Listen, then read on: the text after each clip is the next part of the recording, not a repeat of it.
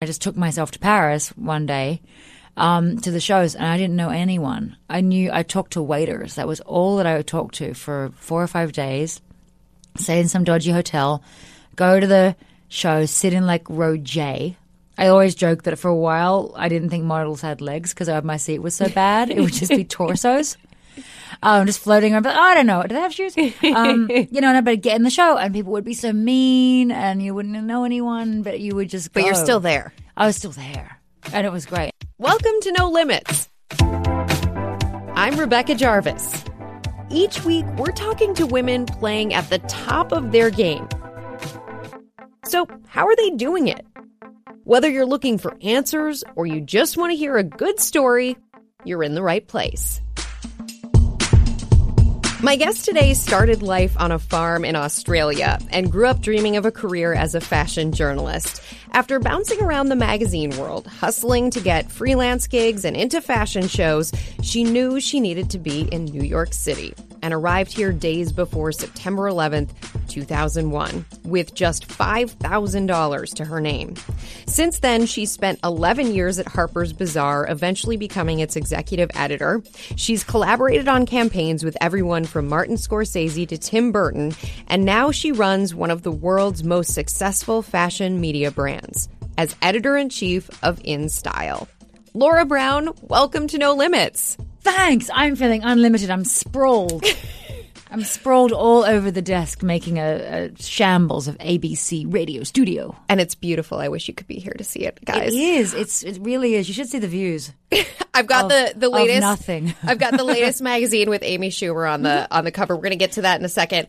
But I want to talk to you about your childhood a little bit because you were you were born on a farm. Yeah, exactly. Yeah. You're born on a farm. Yes, I Did was you not work on the farm? Um, but no, my dad, bless his soul, um, was Farmer Brown. Quite literally, he was a dairy farmer uh, in country New South Wales, about two hours outside of Sydney. So my um, we were on a farm, uh, like a, a brown Swiss cattle farm, where he would go and milk the cows um, every day, and I would scamper around with my pets. Uh, I had a, a yeah, I had a black and white cat called Blackie and Whitey because I was a poet. Anyway, um, so yeah, till four, till five, till five actually, until the divorce. And then, w- w- did it seem like that when you were a kid? Did it feel that way? No, I just I always like to say divorce dramatically. Um, no, when you're five and your parents get divorced, I think that you don't really remember much. I hope. I think it's look if your parents are going to get divorced, which is no one actually plans for. I think it's better when the kids are younger than when they're older. I remember sort of sitting on a couch and like them telling me something and like and then going patting me and I was like okay, and then you just kind of carry on. You know what I mean? You don't you don't. I don't think. I think you. I mean, it depends on the kid, obviously, but you, I don't think you weather it as as it's not as difficult as it is when you're say a teenager. And you grew up with your So I mom. got my mom in Sydney, um, in a little one bedroom flat. We moved around a little bit. Um, lived in Manly in Sydney, which is a beachside, um, beachside suburb, and then moved to North Sydney, which is basically where the Harbour Bridge is, and the Opera House is on one side, and where the bridge ends on the other side. That's where we lived. Um, so we lived in a little like one bedroom, like um, what do you call? It wouldn't be like a council estate, but it was called housing commission, which is like subsidized housing, because we were po. you were. Oh, did yeah. you did you know it at the time? Did you feel yeah, it? um, no, no, no, not like. I mean, it was always food. I mean, it wasn't like we, you know, um, it's not like a Sarah Jessica Parker story when there's seven kids and you're, you know, um, no, it was like you know, my mom worked in a insurance sort of company and various jobs, and um, I, I think I no, we always ate, and there was, you know, we drove around, we'd get pizza, and it wasn't like no, it wasn't like a bad movie, um, just subsidized housing, and um, and then I sub- subsisted on my delusions of grandeur. So no, I um I worked. I started working from when I was about 13, 14. What was the first job? It was working in uh, what we would call a lolly shop, but it's like a a beachside. My my uncle had a seafood restaurant in Manly, and there was um it would be like the uh, a bit like a store that sold food on the beach, like uh, we call it lolly shop. So it would be like you'd sell ice creams, you'd sell sandwiches, you'd sell um, chocolate bars or whatever to bottles of water. Actually, not even bottles of water then, because no one bought bottled water. And like when I was like in 1988, this affectation has hit us later. Um, So maybe you Yeah. sold a Coca Cola or a Pepsi I sold a from time to time. Yeah, I sold a Coke, and I would make sandwiches and um and make money, you know, and then uh make my money, and then I graduated to like waitress. At about 15 um, in this seafood place, and I worked in that in that restaurant for until I finished high school, till 17. So, and made my own money. Did you, at that point, did you want to move to the U.S.? Did you have dreams of working in the magazine industry? Yeah, I mean, since I was about nine, I really loved, I really loved magazines. I loved the otherness of it. It always seemed like it was something a, a world apart from me, and so isn't. Um, but uh, I loved glamour, but not in like a necessarily like a. I wasn't that sort of person. I wouldn't be like I'm going to put on a taffeta dress and swan around. I just liked. I loved the supermodels. I loved uh, movie stars. I liked art. I liked things that were being made and whoever represented that to me, and especially being from Australia when you're just you're far away. So it feels even more like it's this sort of super highway that you'll never be on. Right. Um, it's so distant. It's so distant, and and so you mythologize it. You know, I, mean, I was never like a fantasist or anything. I've always been really pragmatic, but um, you certainly do go, oh, there's there's the shiny, there's the shiny world, and it's not, and it's not where I am, and I like it, and I want to get there in some way. Getting there in some way. That is Yeah. the question, though. When Yeah. you're uh, because I, I think you murder a lot of people. Sorry. Oh, did I say that out loud? When, when you're Sorry. when Yeah. coming from your background, Yeah. I, I feel like I came from a similar place where I just had no idea where to even begin with this Sure. industry. Yeah. So how did you figure out that first step? Were there mentors around telling you Yeah. this is what you do, Laura? No, you know what's funny? I, I know I, this mentor question is. I always feel bad that I don't. I can't readily answer it. But I think I just kind of. I got out there. Like we would do in high school. It would be called what we would say internships. We, we at home we call it work experience. Yeah, work experience. And uh, I would go into magazines and go and like get the bagel. You hustled. and I have the hustle muscle. Not a mercenary hustle muscle, but a hustle muscle for sure. Um, and so I would go, like 15 years old, go and intern at Hero magazine, which was a fashion magazine there. Various things, and you'd go there for one week or two weeks, and you'd be kind of in it, and it would, would be so exciting. And uh, and so you just kind of through the end of high school, I would do as many of those as I could. You do those on your on your holidays, or and so I knew I wanted to write and I wanted to be in in print magazines. So um, I then studied communications. I got into a communications journalism course in a country university called Charles Sturt University Mitchell, um, which was a very high, hugely highly regarded course, but it was like three hours outside of Sydney. Um, and then when I was doing that, I was super bored by the theory of it. Um, and I just wanted to get moving because there was a lot of it was still like in the in those days, early '90s. You, you didn't all necessarily have computers at home. You didn't have the internet, really. You know what I mean? At all? Did you? I can't remember. Don't fact check me. And um, I don't recall that. And um, and so you would be looking at a lot of theory, and you would be like, it, it felt old fashioned a lot of the ways it was being being taught. And then you'd be like, no, I just want to go and work at a newspaper. I just want to go and get moving because guess what? What we do and studying what we do, it's vocational.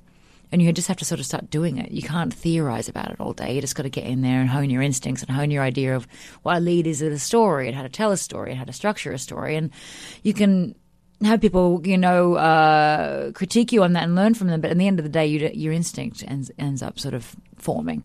So, yeah, I did a ton of uh, work experience through those years too. And I ended up, because I was early when I started college because I was so smart. No, not really. I we started. I You started were you knew you were on a mission. It sounds yeah, like. yeah. I started at 17, um, college, and, and because our arts degrees are only three years, um, because we're just lazy people. No, I, we, um, I was done by 19, and I finished, I finished my final course by correspondence because I was so eager just to go and get a job. So I just did my last paper. I came back to present it when I was already working. Australian Family magazine. It lasted for about two months. I had this really kind of hilarious checkered history of going to work at magazines, intern or whatever, and then we'd close down.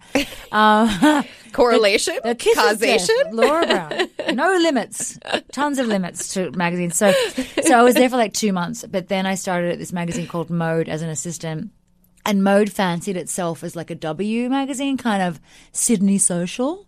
Sydney social. They all talk like that there um, when they're posh. Um, and um, they? Oh, yep, absolutely. And um, so I, I, I was assisting there, and then I started doing production, which sucks. It's it's very boring, and but it's you're the one like writing out the the flat plan of how the magazine will lay out, and then at the same time I was doing it by hand because we didn't have the programs. This was 1892. Um, but and so and you're chasing people around to get their hit their deadlines and all that, doing all of this sort of Grunt work. grunt work, and I wanted to write so badly that um, I would be like, okay, I'll put my hand up to write this news page about the collections or an album coming out or whatever, and I would sit there at night and I would write. They were do that. receptive to that. Yeah, because every all the magazines in Australia have very small staffs, um, especially especially then. You had like sixteen people on your staff or whatever. So if you could acquit yourself, um, you could do it. So then I ended up just sort of having ownership of these pages and and and writing these sort of fun like lifestyle-y, fashion-y stuff. Um, but then I really, um, the, the typical thing that you do when um, you're in Australia near the bottom of the world, and I'd never been on a plane or anywhere um, until I was 21. So I just, my first flight ever was a $565 ticket one way to London on some sort of, I don't even know, I swear there are livestock on there. I don't know what the hell this plane was. Um, I remember it was the good old days we could go visit them in the, in the cockpit. Um, but you, you went and flew the plane I for a no. I went and sat in the co- cockpit, and the guy was like, "I'll go this way and that way." And he tilted the plane two ways. Oh god, these I know those heady days in nineteen. Oh bloody what was this nineteen ninety seven. Yeah, 1997, you're on your first flight ever. I moved. Yeah, I moved to ninety seven. Oh, yeah, hang on, ninety six. Anyway, I'm, I'm I'm all over the road with my dates. Anyway, I'm actually seventy five, and I've been lying the whole time. But um, and no, and so we moved. It was me and three girlfriends, and we did move to London, and we did that sort of Aussie backpacking thing because again, we're at the bottom, bottom of the world, and we've not seen anything. So we do this thing where we're like four of us went around for three months and just got drunk a lot and ate a lot. And Do you think that was a good thing to do? Oh yeah, you have to. You have to do it. And you got to, and then your money runs out, and then you got to go get a job, and then you see things. And we went, went to Portugal and Spain and Amsterdam and Ireland and Scotland and you know all around Europe. It was fabulous, and um and you and you just we were just terrible as as you are at those those ages. And then we turned up in London broken fat. so we would eat was like white bread in, in parks. Oh, we were so fat. It was so funny. Um and uh, and then we had to get a job in London. So I was in London for two years. Um trying and I had this brilliant idea that I was going to become a freelance fashion writer in London, not knowing anyone. And London's not very easy. You know, it's not the sort of place like I always say the difference when New York and London, if you even if you meet a pretentious person in New York, they'll still talk to you. London can be quite exclusionary and quite clicky, and just you know that this when you make friends in London, you make them for life, but it's harder at the beginning. So I remember trying to do that, and I remember one day I didn't have enough money for a Coke. I didn't have fifty p for a can of Coke. Um, so I ended up, I worked at the BBC for a bit assisting, uh, and then I ended up working at an advertising agency called Mother. But then I got a job at Australian Consolidated Press, which was the London office of the publisher that I had worked for in Sydney. On this path, Mm. uh, you know, you're in London, you have very little to your name, and you're trying so hard to find something and you're being shut out. Yeah. Do you ever think at this point, maybe I should just choose a totally different path? No, Why not? I just knew I could do it. You know what I mean? And I just was like, you know, I my opportunities to write. I think I always knew that I could write for people back in Australia because there is something. Speaking of the mythology, if you are in another place, people in Australia will ask you to do stuff. So I always could. I couldn't necessarily get commissions in London so much, but I could get them in Australia. So I always had that kind of that kind of backbone and just being like, no, okay, well, but I was still like hungry enough, even if I would be working at um, ACP, I would go. I remember one day I took myself off to, and I because I was writing for um, Harper's Bazaar in Australia then, or a little, at least a little bit, and I would get myself accredited as a as a contributor or whatever for Bazaar Australia to the Paris fashion shows, and I just took myself to Paris one day. Um, to the shows, and I didn't know anyone. I knew I talked to waiters. That was all that I would talk to for four or five days stay in some dodgy hotel, go to the show, sit in like row J. I always joke that for a while I didn't think models had legs because my seat was so bad. It would just be torsos. Um, just floating around. But I don't know. Do they have shoes? Um, you know, and I'd get in the show, and people would be so mean, and you wouldn't know anyone, but you would just. But you're still there. I was still there, and it was great. And I remember living in London. I used to like, for a while, sneak into the Alexander McQueen shows, which were the greatest, still the greatest shows you would ever see, uh, in like the late nineties. Just p- poetic, but like a rock, like better than any rock concert, better than anything, and, and just going what fashion could be and the world that it could conjure up. Um, uh, was so incredible. So you know that. So but then I had the proximity. So then when you have the proximity, even if you're in row J, it feeds your desire all the more and you start working within that. So at least I was there. At least I could, I used to get frustrated that I couldn't see things firsthand and everything felt secondhand. So at least it was firsthand, even if, if it was far away. Um, so I did that. My visa ran out, came back to Australia. Um, this is 99.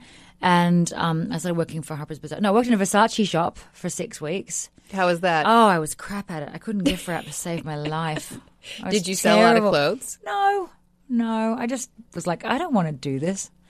But it just was funny. It was funny. You know, customers always right. And it was Versace was like, you know, Versace-ish. And uh, no, it was fine.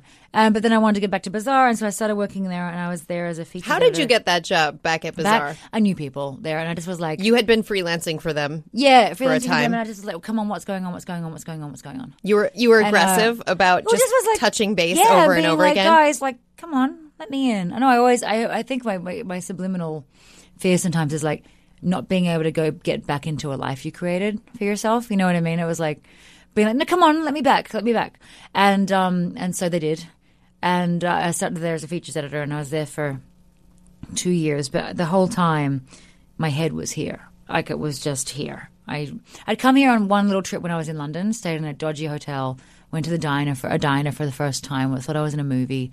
Went to Windows on the World for dinner, um, and I'd had a little taste of it, you know. And then when I got back to Australia, we had internet then. Um, but you'd be writing about. I remember very clearly, and it sort of sounds sort of meaningless, but it was like a Helmut Lang had, had a show.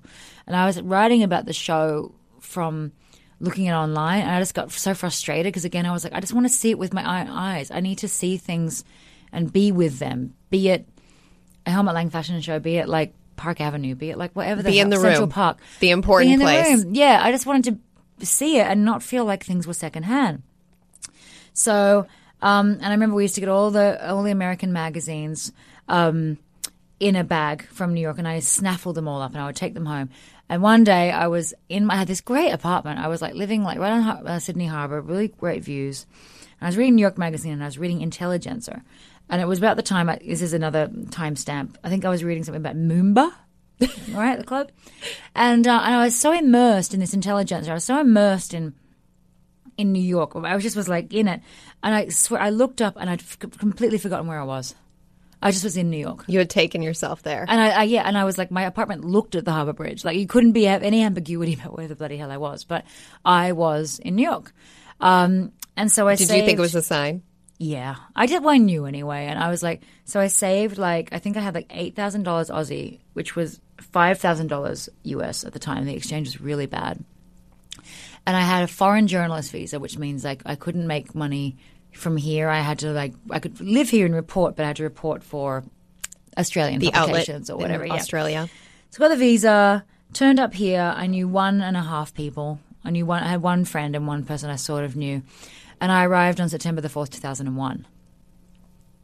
So were you Like scared on. September 11th? Yeah, I was delusional for a minute because I think anybody that was here was a bit like. Also, it was like Fashion Week, and it sounds really dumb, but like I'd been at the Marc Jacobs show the night before, and and it was so glamorous, and it was so like I was like, I've made it, I'm here. It was like this almost like Dionysian like fest after the show. It was all like, I just remember lots of like Rosanna Arquette and a bunch of grapes, and everyone was drinking, and it was it was on a pier, and it was beautiful, and it looked downtown to the trade center. Even I was with a, a French girlfriend, and we are both kind of drunk, and um, we're like, woohoo, you know, look where we are. So the next day, when the first thing you know, on the news, we Wow. all like heard like a plane's hit something, but again, you don't know what sort of plane it is. You don't know.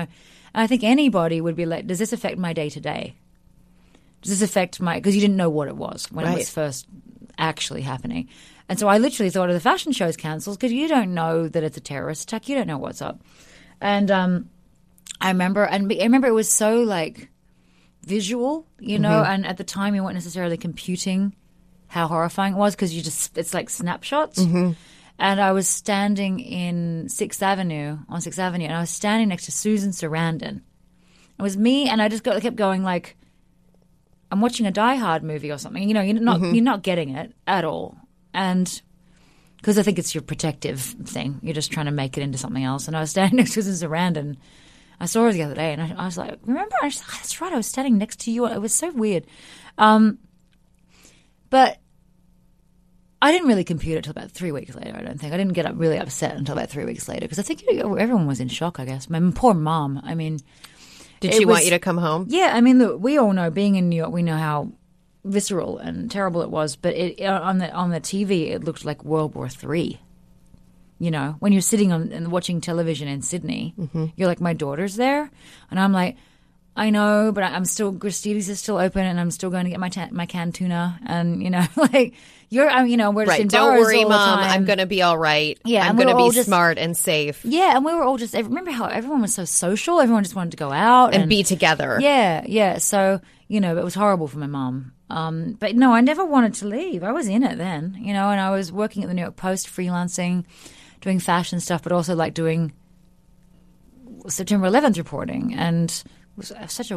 I remember my first year. I actually don't remember much. It felt like a dream sequence, kind of. Like I remember I had to go get a social social, social security number, but I don't really remember where I went. You know, mm-hmm. or like going past big hunks of burning like melted metal downtown to go and do that, and I just don't have a lot of establishing images anymore because it was such a odd and sad time that um, that I do know I never I never want, wanted to leave. A bunch of Aussies left, you know, and I just was like, ah, no, I'm here now.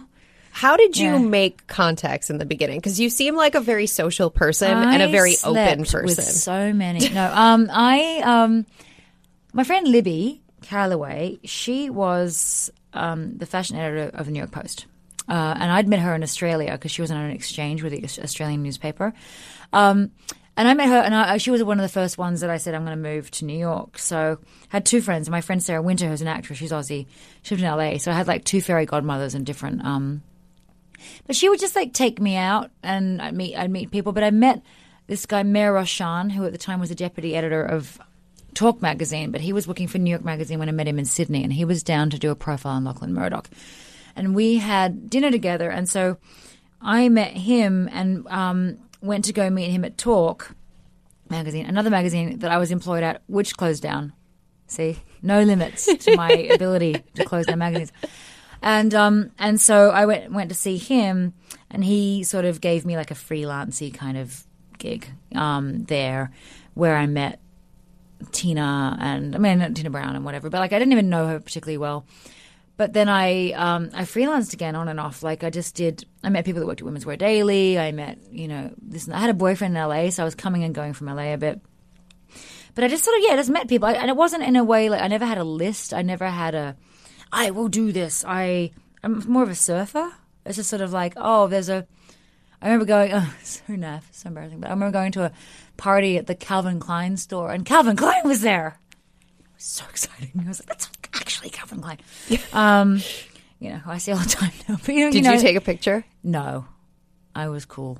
Yeah, not cool. Um, and um, so, but I was sort of around to things. I would meet people, and then You were in the right places. You kept Yeah, pushing to, to go, and your friends were helping you get the, in. And the ship a bit, I guess. But uh, my first real like sponsored job was um, at W Magazine. They gave me a visa, um, my baby's first visa. I'm forever grateful to them, and they hired me as a senior editor um, there. So that kind of got the real, real train going.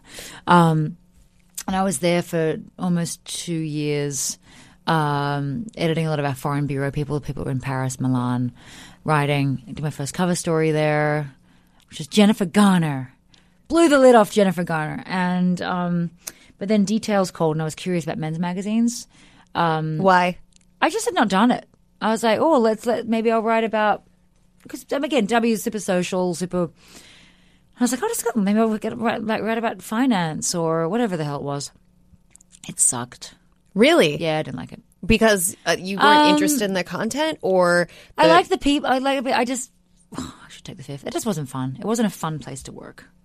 Hey, I'm Andy Mitchell, a New York Times bestselling author. And I'm Sabrina Kohlberg, a morning television producer. We're moms of toddlers and best friends of 20 years. And we both love to talk about being parents, yes, but also pop culture. So we're combining our two interests by talking to celebrities, writers, and fellow scholars of TV and movies Cinema, really. about what we all can learn from the fictional moms we love to watch. From ABC Audio and Good Morning America, Pop Culture Moms is out now wherever you listen to podcasts. Really? Yeah, I didn't like it. Because uh, you weren't Um, interested in the content, or I the- like the people. I like. I just. I should take the fifth. It just wasn't fun. It wasn't a fun place to work. Um, it could have been, uh, but it wasn't. And during that time, and it's funny because I can sort of rally, but it was like sort of you know, not the greatest. But Bazaar had been calling me a little bit because Glenda had started there, and I met Glenda like right Glenda Bailey, right after September 11th actually, and um, and they were like. Do you want to come? And I was like, oh, I was, I'm just going to details now, actually, so I can't. Or, you know, I'm gonna. I just was starting at the other place, and I kept calling, kept calling, and then I um, and I met their deputy editor at the time. His name was Sarah Bailey, an English lady who'd come over, and she was. We just had a drink, and she was fabulous, and she's still uh, one of my closest friends. And so I said, okay, and I, I went over there, started there on Valentine's Day, 2005. Um, and uh, I started as like an articles director, which is like just I thought, oh, I'm just going to be editing a couple of essays a month, you know. And it turned into so much more. I, I you know, I, I did that for a bit, and then I t- I started sort of masochistically. It seems turned out like taking on the celebrity bookings, booking the covers. what goes into all that? Oh God, it's so undignified. Um, What, it's what's undignified about no, it? No, it's just that, like if you, if your boss wants one person and you just have to keep asking, and you're like, can we not? Because I don't, don't want to do it right, What's right the secret to a good Um, ask? A good ask is knowing that you have a persuasive idea, knowing that the time is right for the person. Say if it's Jennifer Aniston, you can't ask Jennifer Aniston for a cover ten times. You know when she does. Um, takes turns. Like she'll do this cover, or that cover. She'll only do a cover when she has a, a project. She's not going to do covers for no reason. So you just going to be pra- a pragmatic but persuasive booker is is the best booker as far as I'm concerned. So, you know, what we were able to do was, um, and again, Bazaar was a good um, training ground because we didn't have, we weren't Vogue in terms of the Voguishness. We didn't have mass circulation like a Glamour or, you know, Elle or In Style. Um, but we were original. High fashion, one, and original. So people would come to us because we had good ideas and we weren't just resting on our laurels because we had to hustle a little more because we weren't the instant go to um, and we weren't the mass go to. Um, so we would be, but we were the, the sort of the cool go to. And you, that yeah. meant you could be experimental a little bit. Yeah, we would just push it a bit. Like I stuck around in a shark. You just try. And Glenda, my boss, would not, you know, settle for magazine fodder. She always wanted to push it. Um, so you know, but I learned that what I'm sort of fast forwarding a bit. I, at the beginning, I just started doing covers, but then I started having ideas, creative ideas for portfolios and all those kind of things. So I started becoming like a, a features director and booker, but also a creative director, you know, sort of without title, but very much a conceptual person. So one of the first things I did, which was great, was like um, sending The Simpsons to Paris. Right. For Fashion Week, them. right? Yeah, and uh, working with The Simpsons and animating them with like Linda Evangelista, who was like taking them to Paris. And, and, um, and that was just also like, I would- I would like to work with pop culture and fashion together. How'd you come up with that idea? I don't know. I don't remember. um, I kind I of believe we- you. No, I- no, no. I think someone had said we should do something with animation at some point, and it was it just in passing. And then I was like, "Oh God, we should do." I I love The Simpsons, and that would be like I always like something that's got a bit of a. Can you understand that? A rub. You know Yeah, what I mean? Like yeah. it's like it's got it's got like something in Got a little raw. Ed- yeah, exactly. yeah, so well, I went off there and, and befriended their creative director. And what was so cool about that shoot, well, shoot wasn't shoot, that drawing, um, was I love like I like seeing things going out there into the world, and not in an ego way, but in like a how people how you have an idea and then it suddenly just arrives and things happen because of it, like a a ripple effect or something. And the craziest thing was I remember um I was looking at a a social picture and, and I ran no, I ran into Marc Jacobs and I'd seen a picture of him somewhere and it had this like fake tattoo of his um of his character from from the thing from the the portfolio and I was like oh god I love that fake tattoo you got um with yourself as as a Simpson. He goes, no, it's not fake. And so he so He got I- the tattoo because of the- yeah of the thing. So on Marc Jacobs' arm, there's Marc Jacobs as a Simpson, which has been conceptualized by Julius, who's the of Simpsons, and me. Wow. It's wild For life, for life. I love that sort of stuff. I love the weirdness of it. definitely. It's so fun. It just so that was like, and I was like, oh, uh, this is cool. So I just kept going, and so I, you know, over all the years that I was there, the role changed so much. The world has changed so much um, yeah, too. yeah, and you have to be. I, I think I'm. I think of myself now as like a creative producer. You got to make it happen. You got to persuade the people. You got to get the money. And you do everything. constantly have to have new ideas and better ideas than the last ideas, and, it's then get the money and the execution yeah, on all of to it. do that. And um, and I think that, I, and that's what I love. I love being like, oh, come on, can we do that? And when anybody, I I think this is the Aussie thing, and it's like from being far away, I still get a kick, and and this is, I hope this doesn't sound disingenuous. If anybody turns up, like on on a shoot, I'm like. I was just thinking, thinking about this in the shower, you know, especially when they fly somewhere, and I'm like, you risked your life. Um, I do. I think that if you had a thought about something, Rihanna and the Shark being a good example. I, I love the movie Jaws. It was Jaws anniversary. I love the picture of Steven Spielberg goofing around in his big like naff like white socks in the shark's mouth, and then you go, "Hey, Rihanna, do you want to do this shot?" You know, and oh, maybe, and you build a shark, this cheesy looking shark in Brooklyn, and then you truck it down to Tampa, and you stick her in the shark mouth when it's actually her in a bunch of with a backdrop of black garbage bags and a neck cushion, and then you end up creating this image where she's floating, floating in the sea, in the mouth of the shark. And it's amazing, and it becomes a meme, and it, you know, um, that's rad. You know, that's when you can, and when people try, and what, this is what you earn. I think when people trust you enough, mm-hmm. and that's the equity you get after being in magazines for a certain amount of time and being a booker or being the person being like, "Come on, come on, come on, come and do this," and then when you have the creative idea that they trust, then they show up for you, and that's that's really cool. I want to get to the InStyle uh, transition in a second, but Yes. I think that raises an interesting point because in careers, you, you might have ideas when you're young and just Mm-hmm. Yeah. starting out, but sometimes sharing those ideas, you are met with a totally different audience. I think a great idea should be, you know, received hopefully well and executed. But there, there is something about ideas and the equ- and equity. That you build that trust you through what you you've done and learned and trust, I think- experienced. and you earn it. And and you can have a great idea and be a younger a young, a young person, and but not necessarily have the maturity to carry it out, not have the contacts, not necessarily have the social ability, um, potentially. Hopefully not, you know, a level of entitlement. There's a lot of that now, as we see. But like, oh, I should be able to do this now. Sometimes you can't. Sometimes you can have the idea, but sometimes you're going to have to get the bagel too, you know. And um, I think that there's there's an it's never easy, but there is an ease that comes with having the equity behind your ideas. But um, but also just having the the way to be able to persuade people. Uh, in a way, your, your idea is nothing unless people come along with you. Um, and so I, I just being a a good person. I know it sounds so pat, but like, and and working well with other people, and that, and having an ease of communication with people will make everything else. It will all follow. So your ideas then will reach more receptive ears if you're a good, creative, decent person, worker or or boss. As the editor in chief of InStyle, what is Yes. the toughest part of your job? Um, it's so performative, and especially for me because I do other stuff like videos and speeches, and um, it's not tough as in it's hard. It's tough physically. Sometimes it's tiring because. Especially when you have to be out there in order to out there. continuously sell the magazine and promote and yeah i'm in so i will be um, they'll be like laura go you know come and meet with this room of advertisers and so i'll go you know and i'll follow, and i'll do my my my my my talk you do you. um, I do, I do do me. I do do me.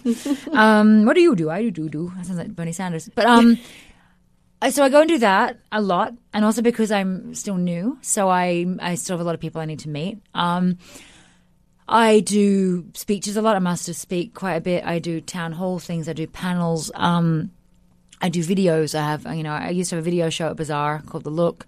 Funny little thing. We just goof around with a celeb, and I'm doing that again at Insta. It's called Dirty Laundry.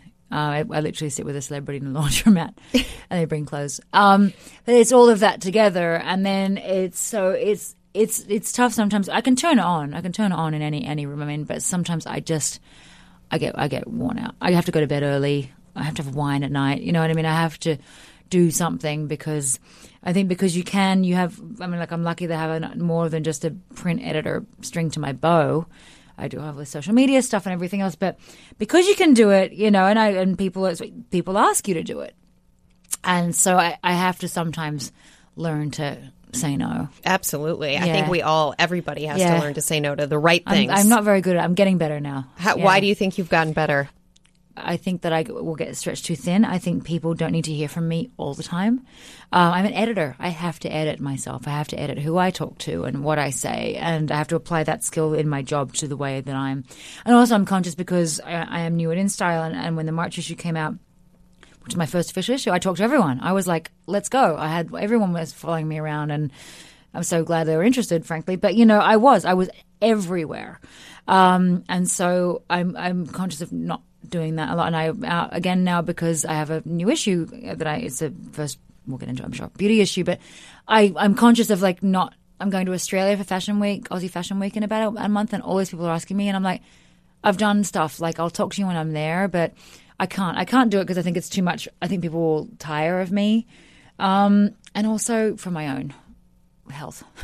Sure. yeah, You have to sleep. yeah, I do. What it seems like the dream that you had as a child Ah, is what you now uh, have Yes. essentially attained. Yes, How much Yes. of it is what you, are thought it would be? Um, a lot of it. I think that I the mythology is, and I appreciate people. I I, I think I, I say I'm I res, I'm respectful but not reverent. I think also another th- reason why I got to whatever stage this is. Is I was very, I'm kind of down with people. I don't get intimidated. I don't glorify people too much. I very much exist on their level. I don't know if it's my only child sense of entitlement or whatever it is. I just can sort of walk in a room and be like, what's up, Karl Lagerfeld? Like, and it's okay, even though I'm respectful, but I, I just, so it's always been easier for me than for I don't get cowed by people, I guess, as as as you know others can. So I think that that is what has sustained me. But also, I don't who I used to think were the people on the superhighway are just people at work, and I see the. I think a really good example is Christy Turlington. I use this all the time, but I met her when uh, I was a reporter in Sydney, and she was coming down with her like supermodelness. And it was like for Nuala, like the yoga stuff she was doing. And I went to interview her. One, I had a terrible hangover. No, but I was young and I'd been out, you know, and I was like, and she was so nice. And I remember like I liked her so much that I ended up telling her that I had a terrible hangover.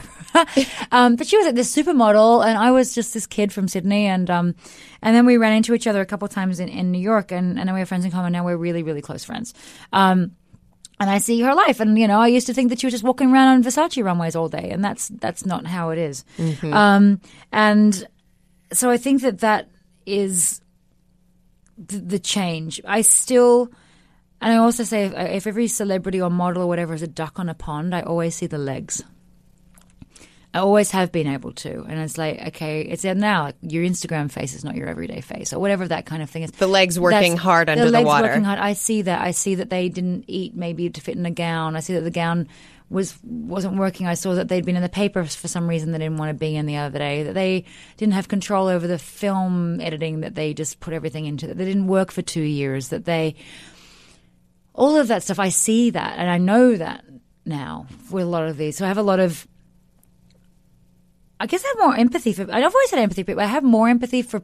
I have empathy for fancy people that people think are fancy now, and I think that that I don't glorify it all as much. I wonder also, given your status coming in as truly an outsider, Yeah, it almost seems like that helped you a little Did- bit. Yes, hundred percent. Because I just, I, I think I have an inbuilt appreciation for where I am, um, because I'm not from here. And I think I have a perspective. I do have an Australian perspective. I can't not have it, you know. So I, I do have a. Can I swear? I just say no. bull, you know what I mean? I don't have. I have. There no- are limits on the Yeah, language we can use Can on I this use that? podcast. I'm can I do that one? I'm looking at the girls in the window. They go, "Yeah, great." I'm just going to let fly. This bad beep beep. Um, you know, I don't have a tolerance for bull, and I don't. I, and so I think that that that really helps too. Um, I am straightforward and having straightforward conversations, and I encourage people to be straightforward with me. It's So- just refreshing, I think. Yeah. When, especially in this world now where, you know, Instagram and all of social media, there are these incredible platforms, but there are also these places where there just seems to be this huge amount of fakeness. Like, Yes. fake is all around us. And in some respects, people are even encouraged to be Oh, more fake time. because, It's you know, the more beautiful the picture, the more likes it's going to get, whatever. you have, the more exactly, likes and- exactly. exactly. And, and, when you're doing when you're in your business in particular and it could be around you 24/7 Mm-hmm. Yes. having those real relationships Yeah. is what has to fulfill you Yeah, and I think it's it's super important to me. Um, and I didn't realize this, and I think again, you you in in our businesses, we do our job, but we also look at, can look outside ourselves a little bit because we, we do we're journalists, and that's that's sort of fun. I didn't think that. Again, I don't want this to sound. Um, as we say in Australia, up myself. Um, but I didn't realize I was going to be as different to a lot of the other people in my business as I am. Um, I think it's where I'm from, but also like I, I, there's very few people that have a a public sense of humor in fashion, um, who or who publicly eat spaghetti or Why you is know, that? I don't know. I think that there's there's there's still this idea of subscribing to an image that people think is fashion. Um, I don't know. I don't know. I, I, I mean, look, I, people, there's insecurity everywhere. I think that that is what I'm, and I, being partially from where I'm from, how I was raised, how I see things. It's important to me to show that to young people. Um, and I didn't realize this because I was just doing my thing. I just was like putting up a funny picture or, you know, or a beautiful picture. And I like glamour and as much as anybody else. But I would get these sort of funny little tweets like from like like a gay kid in the Philippines on Twitter being like, I want to be on Laura's like the look so much. And I'd be like, right back, why aren't you on tomorrow? I'm obsessed with you. You know, like anybody that's feeling that I'm I'm making this world less scary to them um, is I really I've taken that on now, and, I, and that's become my because I'm very conscious of young girls, especially, um, and not making things look like they can't attain it. You know what I mean? There's lovely things. I like a nice dress and a nice shoe and a beautiful model and a funny comedian, whatever it is. I love all of that. I love beauty. I love. We all love fashion. We all think about what we put on our on our bodies every day. Um, but there's a way to transmit it to people where the choice is theirs, and we're not telling them. On the May magazine cover Yes. you have Amy Schumer I do. and it is 140 Genius Picks Best Beauty Buys. Best beauty buys. So yeah, the beauty issue. This was. Um, I How do you to- make all of these choices? Oh, it's really cool. They have this. There's this franchise at Insta called Best Beauty Buys, and they poll. They're really diligent because I was like, I didn't know, you know, because I just got there. Um, they do this hugely comprehensive reporting. They um, poll all these beauty insiders, industry people, and they go. I mean, like hundreds of people, and they say, "What is your best foundation? What is your whatever?" And they average it out, and that's what you get. So you get um, the best advice from every single person in the business.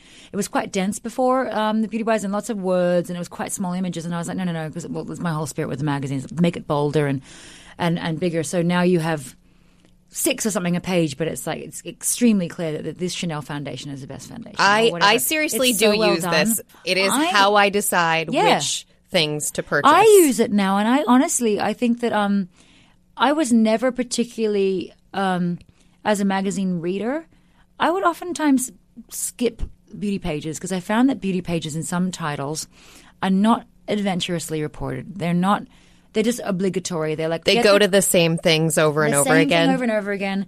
They go to, we got the quote from a dermatologist, and it said it really does remove fine lines. Great, like I'm asleep, you know. so, um, I, putting more personality, but giving better service at the same time. Um, but I think they kicked ass with that. I'm so proud of it. And again, in this whole way I've tried to approach this issue is for my own interest as a reader. What interests me about beauty, and why I have dear Amy Schumer on the cover is number one because I could have, you know, it would have been very easy to to launch a beauty issue and put a model on it who bought her own nose or whatever and say that's what beauty is. That's not responsible, I don't think. And um, I, I think that I love pretty models, but I didn't want to say on my first one, this is beauty. I put Amy on there because she's got something to say, and uh, and especially in this environment, um, it's so important to me that that voice is first. I say voice to my staff all the time. I said, it doesn't matter what Snapchat filter you're doing or what your reach is. You don't have a voice, you don't have anything. Um, Amy has that, and also she looked kick ass in that swimsuit. Like, it wasn't even my plan for the cover. We did a couple of um, sort of more generic. I wanted to do this. I wanted to shoot her in a pool. I was like, I want to get an above shot of this because I want to either do it for for a spread in the magazine, but I know like I know she'll look great. I think it'll, it'll say beauty in a way like she's having, you know, her spa day, but it's kind of ironic and funny. And uh, and she just she loved it. She look at and this honestly, we've retouched like around her face because she's got like makeup on in a pool and one tiny thing on the top of her arm, which you know when your arms are up, you like it sticks out where your shoulder bone is. Sure. But not one other thing. You know, Looks great. and I was like, I just, and it broke the internet last week. It's like crazy. Um, and we did this really funny video where we were like asking about like, oh my God, it's so funny. I said, please let's do a really unironic, non-ironic, is that English? Anyway, that you mean, irony free, um, video with Amy asking her about beauty tips. And I was like, what's your beauty secret? You know, really. Right. And she goes, toilet paper. like, and she was in style. Like, it's so funny. Like, I, I, what's when, how often to get facials? And she's like, well, speaking as someone who's now had three, like, just funny and, and she's a normal girl. And, and, um, and then in, inside, what's really cool is, um, as well as all these individual beauty stories. I started a page called My Beauty Mark, and it talks about somebody's like red hair, or their freckles, or their gap teeth, or their curves, or whatever it is. But I sort of expanded that in the Well of the magazine, and I had four women talk about their signature. Um, look, so it's Debbie Harry talking about being blonde, obviously. Brooke Shields talking about her eyebrows, obviously. Um, but uh, Nicole Richie talking about her skin, she's mixed race, um, and talking about how much she loves the sun. And Gabby Sidibe, Gabourey Sidibe, um, who was in Precious and in, now in Empire, um, writing about vanity. And she's the greatest writer. You'll, man, she's so good and she's so funny. But it was really cool. To, uh, each girl has her own page with an amazing picture, and it's like they couldn't be more different. Different age, different race, different size, different everything, but they all have this great these great stories. So that's really that's what I loved so much, and they all just turned up and told us a story. What do you say to young women who want to get into this industry now? Work. Um, Is it worth up- it? Do you think it up. still yes, has yes, major potential? Yes. Oh, 100 percent. So the for, the for the people out there who are being told don't go after that. No, I mean I hate this whole like mm, uh, crappy talk about print. Number one, I think what we do have no. This is I always say journalism or ma- magazines, media brand, InStyle, for example. It's a great place to be greedy because we now have 360 degrees of a way to communicate. It's not just the page. Everything I do on the page has five or six adjuncts online, mm-hmm. a video, a social campaign, a blah blah blah. Um, and our online runs independently and we have features up there every day and stories that are being shot up there every day so i'm now i've now i've got this playground that is so much bigger than just the printer um, no i think that there's no better time to get into you know i'll use the old fashioned word magazines um, because you can you can really tell a story and, and it challenges you to communicate in all these different forums, all these different levels. Um, and again, I there's no better time to have a voice and use it. And that's what I think is. I, I, I go to brands and say this. I say this to my staff. I also say this to Estee Lauder, whatever. I'd be like, you know, there's all these ways you can aggregate your data and maximize your blah, blah, blah, blah. But I'm like, if you have something to say, people will pay attention. If you have nothing to say, they won't. Doesn't matter what your forum is. If it's, if you're, you know, writing in a, a in an attic, your, your diary, or if you're editing a magazine, or if you're a politician, or if you're an A-list actress, or whatever it is, have something to say and you will distinguish yourself. And I, and that's how InStyle is distinguishing itself. Hardest lesson you've had to learn along the way. Um, not to be a pleaser. When did you learn that? Um, recently. I have a ability to get on with a lot of people, and I can walk into a room and get on, and like, ah, oh, she's so fun. You know. Um, but after a while, being like, oh, that person, and again, like I get on with most people, but this person, if I have a, a chafe with somebody, um, like I, I, if I know I'm right, I'm not so worried about it anymore. Uh, especially being a boss. Mm-hmm. Uh, you have That is tough. you have to learn that being a boss, and you have to learn that really fast, and it's hard. It's really hard um, to make those sort of decisions, which thankfully I haven't had to really make many, very, very few. But it is hard. It is hard being like, I'm a nice person. I just want to do the job. Why can't we all get along? Or why can't this all just be skipping on rainbows all day? Which I think largely it, it can be. But it is hard if you have to make some sort of decision like that. Uh, More yeah. important to be respected than liked. I think you can be respected and liked. I do. I do. And I'm not, I'm not, I'm not copping out. No, I agree. I, I, I think you can absolutely be respected and liked. But you also, you need to not put up with, with Yeah. you know and um and again it's hard because i've just been like i've been jazzy smiley aussie forever still will be still am um but you've got to put on your big girl pants sometimes Worst advice you've received along the way. write a list like no what no five year plan make a make a plan what what's that saying how to make god laugh plan your plans Right. i think that stuff's i don't like it i like Yeah. sho- yeah You Anything never had that specific control that- layout. Never, never. I just I showed up. Just show up. You know what I mean? And don't. Oh, I no. I have a reverse. It's not. I felt like I'm Laura Brown quoting herself. No. Um. I always say to people, underthink it. Don't overthink anything. You get nowhere from overthinking anything. Not doing it sometimes. Yeah, that, that's what happens. it. If I Yeah. overthink something, a lot of the time it means I wait too long to actually do the thing. And it you know, don't, well. Don't overthink the email that you're going to send to somebody telling them that you think the world of Mm-hmm. their work and that you'd love to meet them for coffee. Yeah. Just send the Just email. and be direct and be cool and just get it done. Don't now these days. Don't overthink your damn Instagram caption. Like you know what Yeah. I mean? Like just Time's too fleeting. And, and also know, trust yourself that you know enough. Like you know enough. We we've got jobs for a reason because I think hopefully we know what we're doing on some days. But um, but you trust yourself that you have you're where you are for a reason and you've got potential to grow into whatever role you can be and that you're aware and you're alert of what's around you. Don't doubt yourself in those in those reasons because it never ever ends well. So I think that that's that's really something I say to people all the time. Underthink. I should trademark that. Very Arianna Huffington of me. Laura Brown, thank you so much. I hope that was useful. It was great. I really, I genuinely really enjoyed the conversation. I ah, hope you did too. Thank you so much for caring. I do. No limits. There's no limits to my caring. Jarvis is caring. There's no limits to how much I care. Thank you. Thanks so much for listening to another episode of No Limits. If you like what you heard, please make sure to subscribe, rate us, tell your friends, and if there's someone you think we should have on the show, let me know. You can tweet me at Rebecca Jarvis, and of course, you can follow along with us behind the scenes on Facebook, Instagram, and Snapchat. And special thanks to the team here at ABC that helps make this happen. It is a big one. Taylor Dunn, Josh Cohan, Andrew Kelb, Michelle Buncardo, Steve Jones, Erica Scott, and Elizabeth Hecht. And join me next Tuesday for an all new episode of No Limits with Rebecca Jarvis. Until then, take care, be well.